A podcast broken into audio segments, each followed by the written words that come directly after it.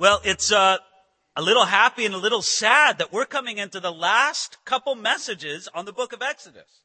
I've so enjoyed our time together in Exodus, but with this Sunday and next Sunday, we're going to be finishing up the book.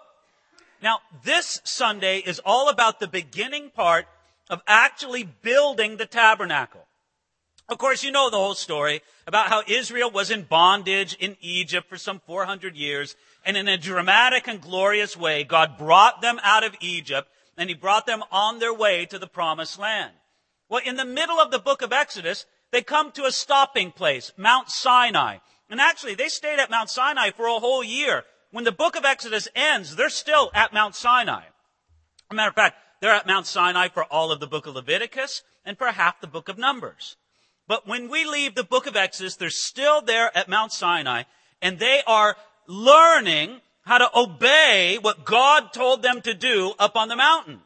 And one of the things that God told Moses to do was to build a tabernacle, was to build a place that they would come together and sacrifice unto the Lord. And the priests of the Lord would come and bring the right kind of offerings that would honor God and worship Him. So that's exactly what they were supposed to do. But they still had to build the tabernacle. What we have here in this message this Sunday and in the message next Sunday is really all about a building project.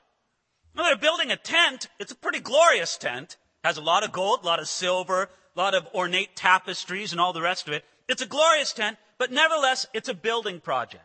And if you need anything for a building project, the first thing you need are material resources. And that's what chapter 5, all, 35 is all about. Look at verse 1.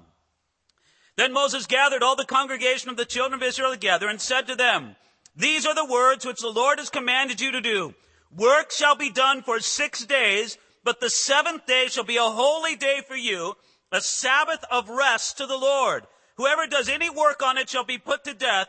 You shall kindle no fire throughout your dwellings on the Sabbath day. Now again, in the following chapters, starting from chapter 35 to the end of book of Exodus, there's going to be a lot of work to do.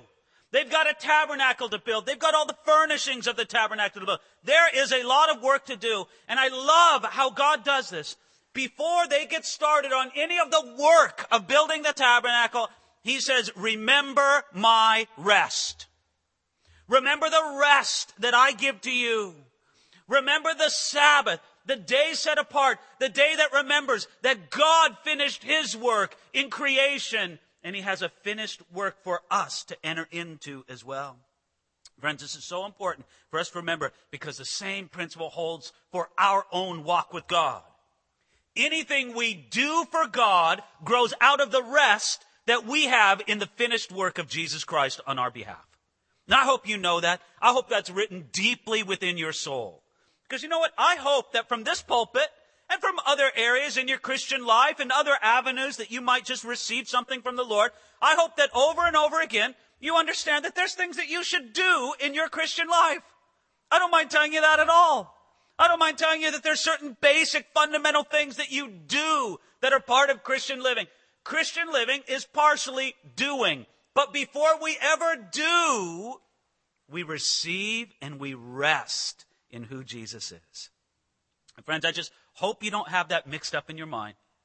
I, I hope you don't realize, or I hope you don't under the idea that first, first you have to work for the Lord and then He'll be pleased with you and give you rest. No. He gives you rest. He's pleased with you because of faith and because of what Jesus Christ has done for you on the cross. Then you go out and do your work. And this was so serious for God to reinforce for Israel as a principle that he says these remarkably strong things. Like you saw it right there in verse 2, where he said, Whoever does any work on it shall be put to death. This is a very strict call to obedience. Before they did the work of building the tabernacle, God first called them to the work of simple obedience. And I love that. God's basically saying this Israel, if you can't obey me with the Sabbath, don't even bother building me a tabernacle. Isn't that beautiful? I mean, so often we want to go out and do these advanced things for the Lord, but we miss it on basic, simple obedience unto Him. He says, no, no, no. Israel, let's get the Sabbath down first. Let's make that right before me first. Then go on and do the other things, such as this great building project. So now, verse 4, they're ready to launch into the building project. Verse 4. And Moses spoke to all the congregation of the children of Israel, saying, This is the thing which the Lord commanded, saying, Take from among you an offering to the Lord. Whoever is of a willing heart, let him bring it as an offering to the Lord. Gold, silver, and bronze, blue, purple, and scarlet thread, fine linen and goat's hair, and the ram skins dyed red, badger skins and acacia wood, oil for the light, and spices for the anointing oil, and for the sweet incense, onyx stones, and stones to be set in the ephod and in the breastplate. Now please notice, Moses is speaking to the nation and he says, Israel, it's time to build the tabernacle. Bring the resources so that we can build it. And notice what he says, first of all, in verse 4, this is the thing which the Lord has commanded. In other words, it was time to do what God had commanded them to do. This was not Moses' pipe dream. This was not something that the elders of Israel got together and said, Oh, wouldn't it be cool to do this? No, this is what the Lord had commanded. The command is repeated here to emphasize the fact that Moses carried this out just as God commanded him to. And then he says in verse 5, Take from among you. They had to build that thing. Go back to the previous slide there, Bob. You can see it right there. They had to build that, the tabernacle. Now, I need to assure you, this is not a photograph of the actual tabernacle. I just didn't want to no misunderstanding on that point. It, I think it's a pretty good model of it, and it scores a photo of a model, but I think that's a pretty good representation of what the tabernacle built. So, in order to build that, they had to amass resources, and verse 5 says, Take from among you an offering to the Lord. Whoever is of a willing heart, let him bring it as an offering to the Lord. I want you to notice something.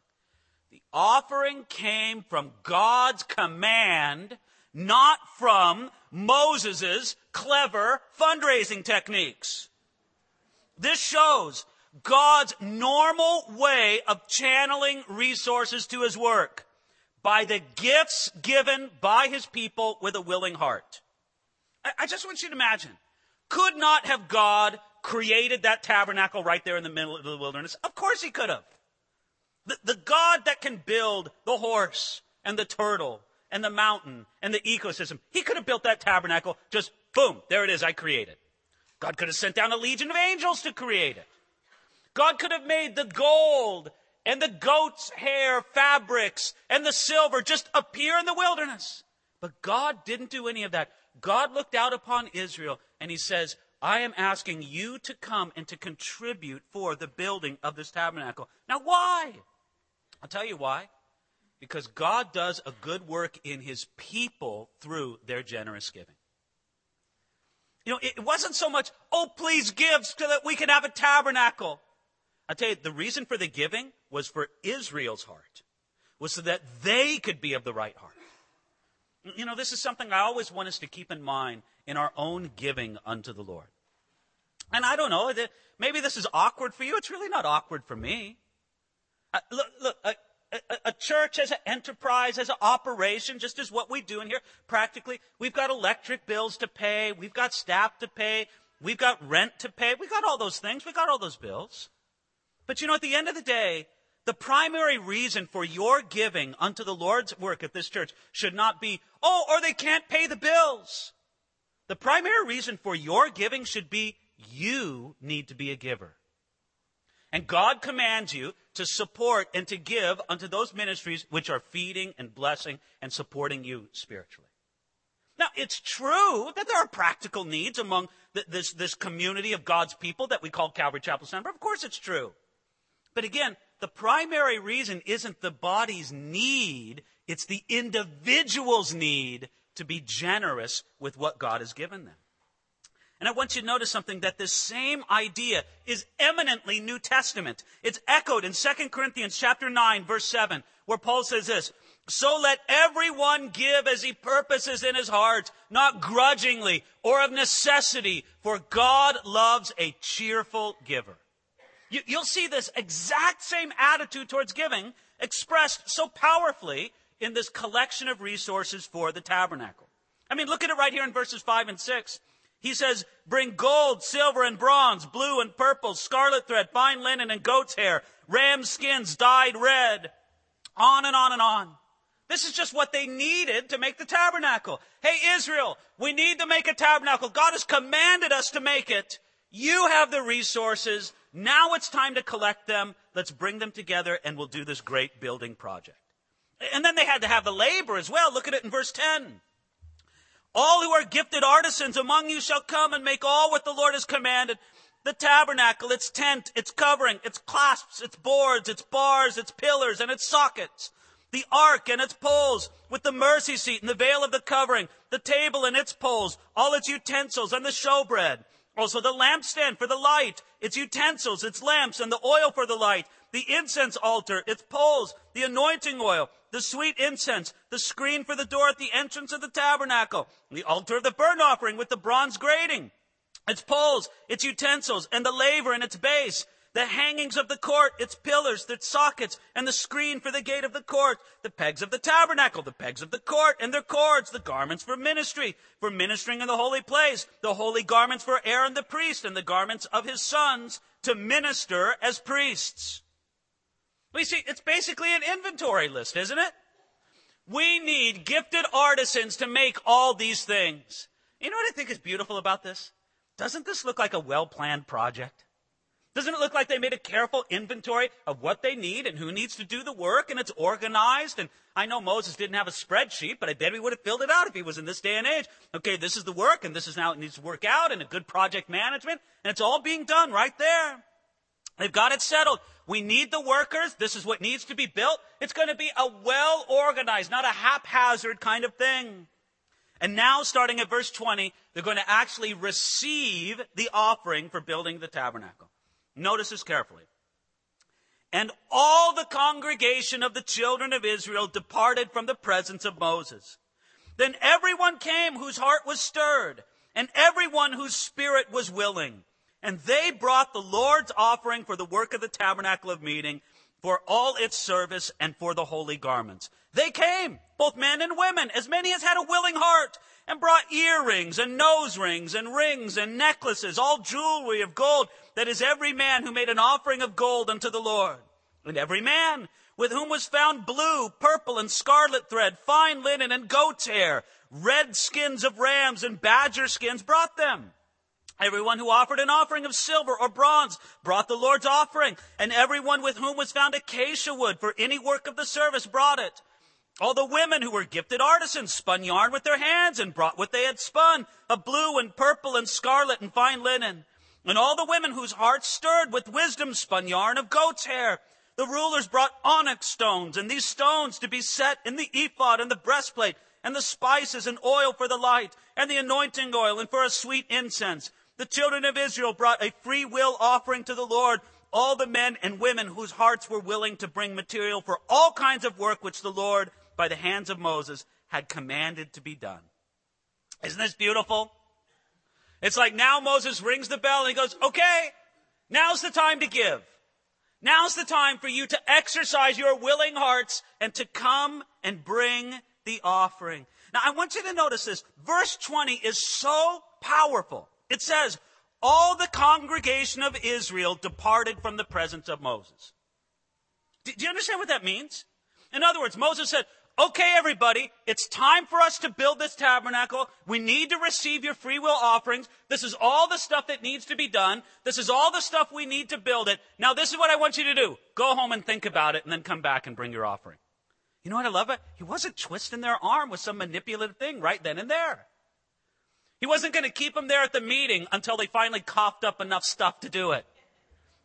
He was going to ply them whatever it is they needed to be plied with in order so that they'd loosen up their wallets or write that big check. Just go home and think about it. I'm not going to manipulate your giving. And ladies and that's exactly how it should be done in the kingdom of God. I don't think there's anything wrong with a pastor or leaders of a church to stand before God's people and to say, hey, there's a need. Now's the time to give to it. This is the vision. This is what God's calling us to do. Here's the details. We want you to give to it. But God forbid if they do it with manipulation and pressure. Because you know why? God doesn't want your manipulated giving. He wants your freely, free will giving. He wants it to be the exercise of your heart. And as nearly as we can all the time, we endeavor to do exactly that. To say, hey, We're not here to twist arms or to manipulate or to kind of coerce you into doing something. We want it to be a thoughtful, prayerful, free will offering of your own. I want to give a solemn assurance right now. We're not going to receive a second offering this morning. We've already done that. I just want to assure anybody right now, we're not softening you up for another passing of the bags. No, no, not at all. Not at all.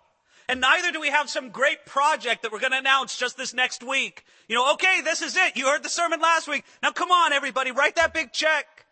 But I will tell you this. It may come in the future. Right? C- could it not? Could not God guide myself and the leadership of the church, the elders and our leaders together to just say, yes, this is a vision that God has given us. And you know what? Frankly, it's going to take a lot of resources. And here's the good news. The resources are here among our congregation. Now's the time to bring them in. And I don't know when that call might go out, but when it does, don't be manipulated, but do be responsive to what God speaks to your heart. That's exactly what Moses demonstrated when he said, Here it is, now go home and bring back whatever it is that the Lord puts on your heart. I love this. Moses didn't have a contest pitting one tribe against the others to see who's going to raise the most money. Tribe of Dan versus the tribe of Judah. Who's going to bring more? He didn't have like a little rocket ship going up, you know, being a measure of how much the tribes gave or this or that. No, none of that nonsense. God did the work in the hearts of the people. And look at it here. I'm going to just read to you phrases from that big long section that I just read to you. Look at the phrases I'm going to read to you now. Verse 20.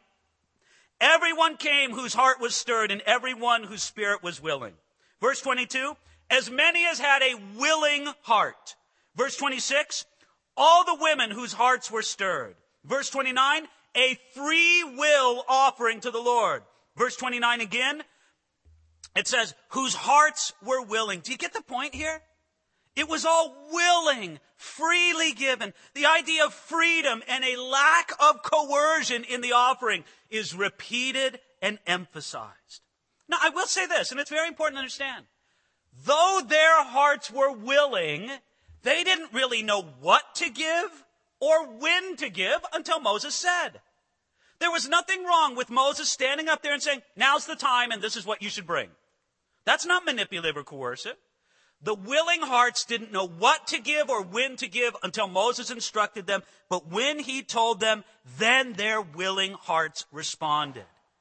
Now, verse 21, we see another theme here. Again, just some phrases through that big long section. Verse 21, the Lord's offering, an offering of gold to the Lord, verse 22 says. Verse 24 says, the Lord's offering. Verse 29 says, a free will offering to the Lord.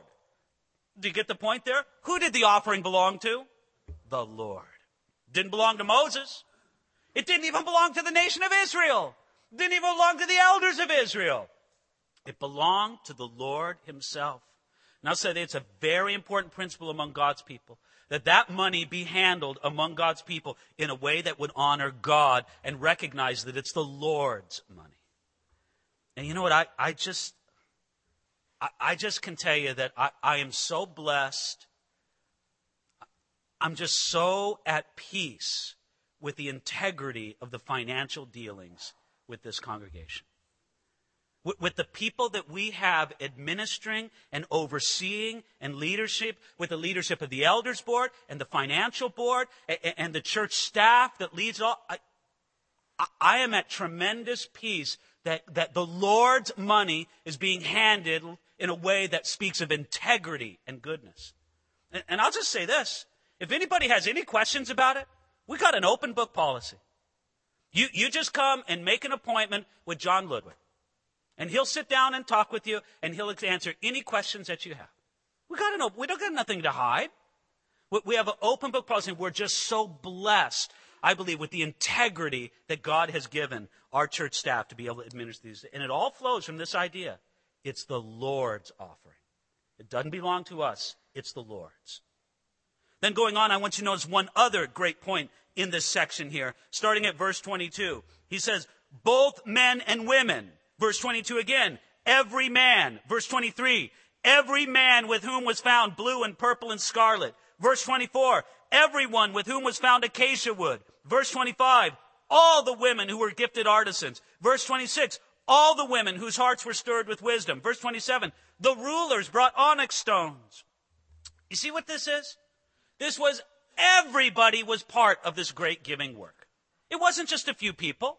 The call just didn't go out to the tribal chieftains of Israel and say, well, you are the men of great resources. You guys just pony up and do this thing and nobody else has to worry about it. No.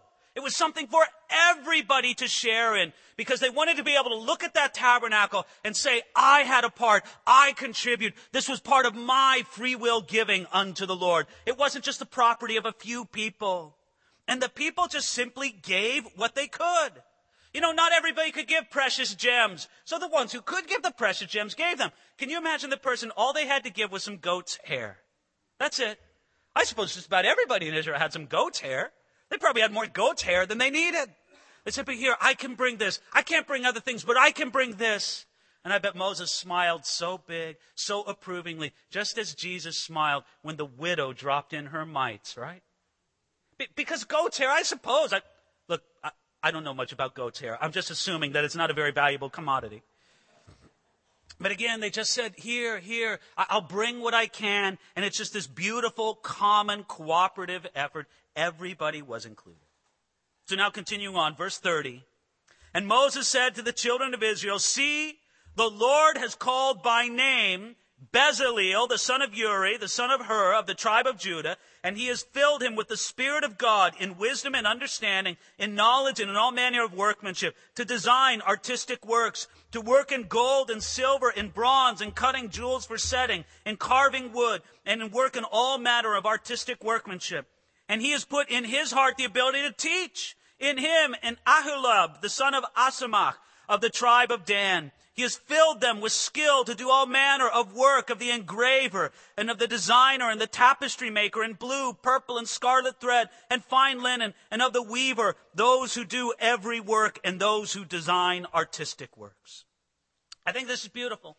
God points out that there were two men in particular, one named Bezalel and the other one named Aholiab. And these two men, God had specifically anointed with His Holy Spirit to lead and to do the work themselves. You know, I just think it's marvelous. That says that God anointed them with His Spirit to do practical work. I hope there's nobody here that labors under the misunderstanding that somehow I need the Spirit of God to do my work up here behind a pulpit. But you and your daily work, oh no, you don't need the Spirit of God to do that. You just need your own wisdom. You just need your own smarts and training and whatever it is. Can I tell you, if you're ever going to be used of God the way that God wants you to be used in your particular situation, you need the Spirit of God to do what you do. And He wants to fill you, and He wants to anoint you, and He wants to give you a divine powering to do what He's given you to do.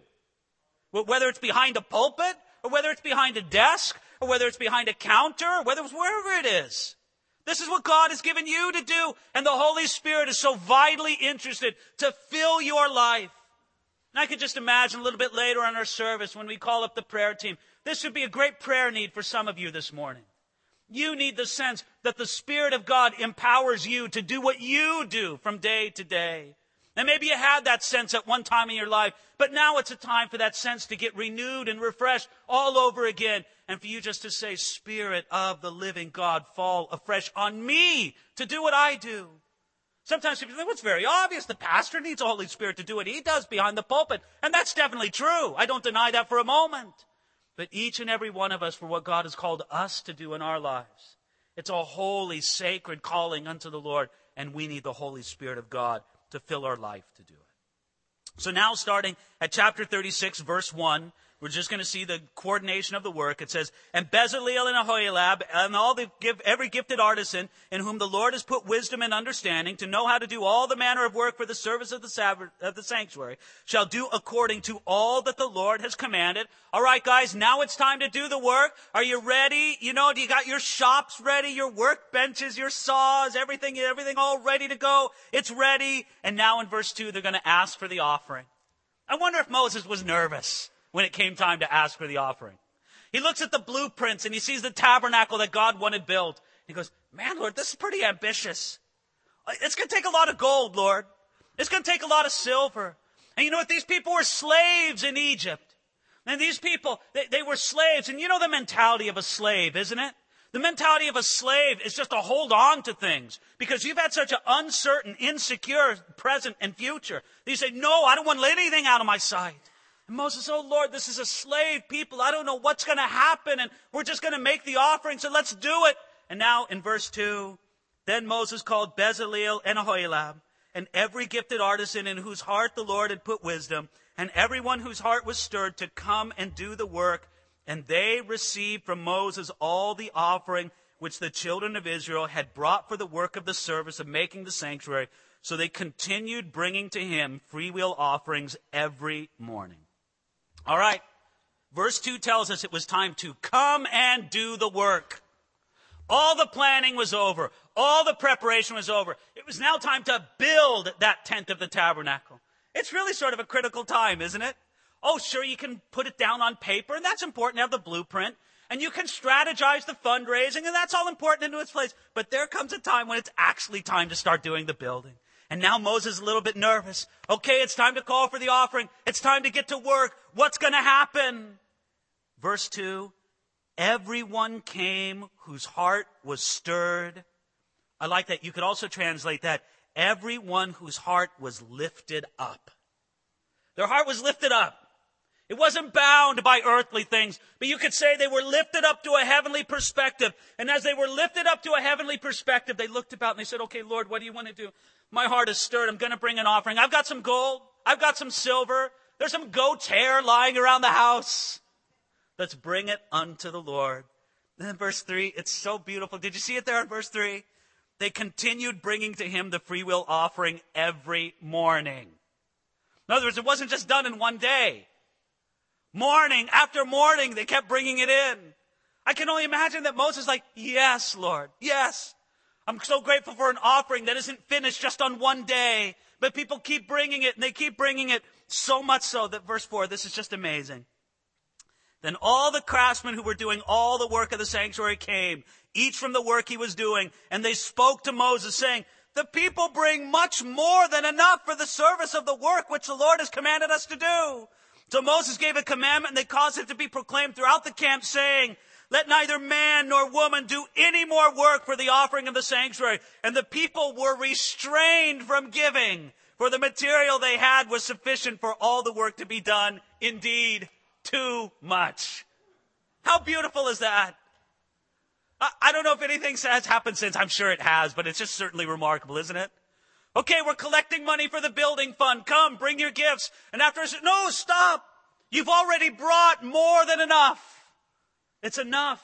You don't have to bring anymore. It's just so powerful in verse 5 where it says, the people bring much more than enough. This shows how blessed giving can be when it's free from human manipulation and tricks.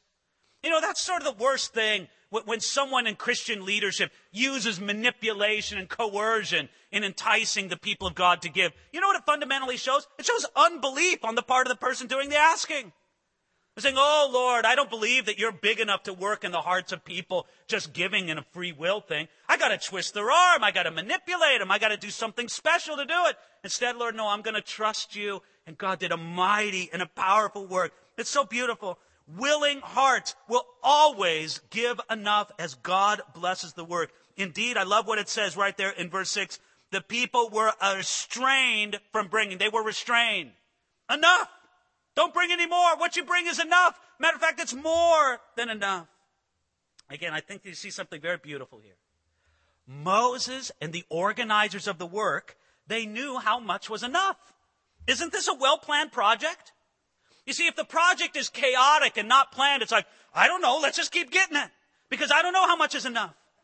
But when you know the project and you know how things lay, we, okay, we need this much gold for this, and we need this much goat's hair for that, and we need this much silver for that. When it's all planned out, then you go, okay, we're bringing it in, we're measuring it, we're accounting it.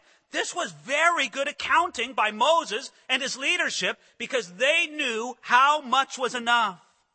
And when God's people are asked to give something, they should expect that what they give to will be organized and planned and managed well to the glory of God. So you see it right there in verses 6 and 7. It says, And the people were restrained from bringing, for the material that they had was sufficient. I love it. What integrity Moses had by stopping the giving. It's just, okay, it's enough. That's really integrity. Because when people just want to give more and more, say, no, no, no. It's as if Moses said, listen, our job as a leadership isn't just to endlessly amass resources. No, it's to implement resources. And if we can't implement resources for the will of God and what God wants us to do, then we're not going to amass them anymore. Let me tell you, that's our heart. We, we keep whatever operating reserve that the financial board and our elder board is think is proper and just wise and all that. But listen, beyond that operating reserve that we always try to keep up to the sufficient level, our heart is to do, to implement ministry. And if it goes beyond what we can implement, we can do, well, then we'll adjust that accordingly. But it says beautifully, it says there that they had to restrain the people. And once there, they just said, no, we're not going to amass endless resources. Stop giving. I just want you to put yourself in the sandals of an ancient Israelite. Okay, there you are. You're walking. You're bringing your offering. You got a, you know, an armful of goat's hair, and you're bringing it up there to the to the to Moses and the tabernacle. And it, stop, stop. No, the directive comes right down from Moses. We don't need any more. Go back home. Now, if you're an Israelite, how do you feel about that? I suppose maybe some Israelites are like, Yahoo, I get to keep my goat's hair. But you know how most of them would, I know how you would be. You'd be like, really? I, I gave too late? I could have given this yesterday?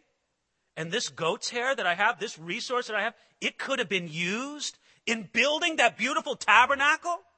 If I would have been more prompt, more obedient, if I would have just been quicker on the mark to do it, you could have used what I have. But now, I just got to take it home and make a rug out of this goat's hair. You, you see, I, I don't think that the Israelites who were turned away were happy about it. I think they were like filled with sorrow. No, Lord. I, I wanted to really be able to say that God used my participation in this to make a difference. But now, now they had to be disappointed to be turned away from their giving. And when their hearts and their minds were turned on to proper giving, they wanted to give. And I can imagine that they were disappointed when the offering was over and they could no longer have a share. They could no longer have a partnership in what God was doing with such a wonderful work. Friends, I see here God's work among Israel to be a very powerful thing. I want to remind yourself of something. These had been a slave people just a matter of months before. And, and when you're a slave person, you always concentrate on consumption and accumulation. That's what it's all about when you're a slave. Because when you're a slave, you don't really have anything for yourself. You, you, you don't can't just trust that, yes, there's always going to be there. It's always going to provide. So you have this slave mentality that says, first, I got to consume everything I have because I don't know what tomorrow will bring. He said, I got to accumulate everything I can because I don't know what tomorrow will bring. But when you're a free person under the Lord God of Abraham, Isaac, and Jacob, you say, no, consumption and accumulation, that's out. You know what's in? faithfulness and generosity because you know that what God provided for yesterday, He can provide for you tomorrow. So why not be generous with what I have? My father owns the cattle on a thousand hills. He can provide for me. I don't have to have my mind focused on consumption and accumulation. That's how slaves think. Free men and free women before the Lord, their focus is on faithfulness and generosity. Now, you know what's sad? And I genuinely mean this. This is sad. It's sad that, that there's some believers who honestly, when it comes to material things, they think like slaves. Their focus is still on consumption and accumulation. I just pray that God would show you the beautiful freedom, the liberty, the knowing that you have a God in heaven who cares you. And what He provided for you yesterday, He can provide for you tomorrow. And as a free man or a free woman before the Lord Jesus Christ, you no longer have to live a life under the bondage of consumption and accumulation. You can be a man or a woman who says, No, I'm going to be faithful with what God has given me, and I'm going to be generous with what God has given me. That's how a free man or a free woman lives. One more point? May I? Just one more. And it's really, it's a one more. It's not a preacher's one more, which really means about five more. I love looking through all of this and looking for ways that it speaks to us about how God is towards us. And I just look at that phrase in verse 7, indeed too much. You see that at the end of verse 7? Indeed too much. And you know what I think is beautiful about that? I say, doesn't that follow God's pattern of giving to me? Hasn't God given me indeed too much? All the grace, all the mercy, all the forgiveness, all the restoration, all the blessing that He's given to me in Jesus Christ. Indeed, it's too much. You've given me too much, Lord. It's almost as if I should be like Moses, no, stop, Lord, stop. But I'm not going to do that to the Lord. But do you see, it just speaks to me of the beautiful, it's just the nature of God to give that way to his people. To say, I've given you every spiritual blessing in the heavenly places. Friends, that's indeed too much. And so we see Israel's giving here to just be a pale imitation of the glorious, beautiful, generous giving of God to you and I. He gives to us indeed too much. With that thought, isn't it a beautiful morning to receive communion and to come to the table of the Lord? Isn't that the chief way in which God has given us too much? And, and Pastor Drew's going to come up in a few moments and lead us at the communion table. But I want you to prepare your heart for it now by just thinking this. When you hold that cup, when you hold that bread, it just think, indeed too much. It's too much, Lord. This is greater than anything I ever needed. You provide, you give far beyond my need. Father, I pray that you'd awaken every heart, every soul to that great principle here this morning. That, that as much as, as it's good for us to be taught and mindful of, of just these wonderful biblical patterns of giving, it all begins with what you have given to us in Jesus Christ. And so we receive it gratefully. We receive it, Lord, with faith. We ask that you'd set us free, Lord. Lord, I, I pray it's only few here, Lord, but it, whether it's few or many who are bound in the mentality of consumption and accumulation, I pray that you would free them from a slave mentality and you'd set them free to the glorious way of living marked by faithfulness and generosity. Do it, Lord. Do that work. You've done it for so many among us, Lord. Keep doing it. We need it, Jesus. Thank you in your name. Amen.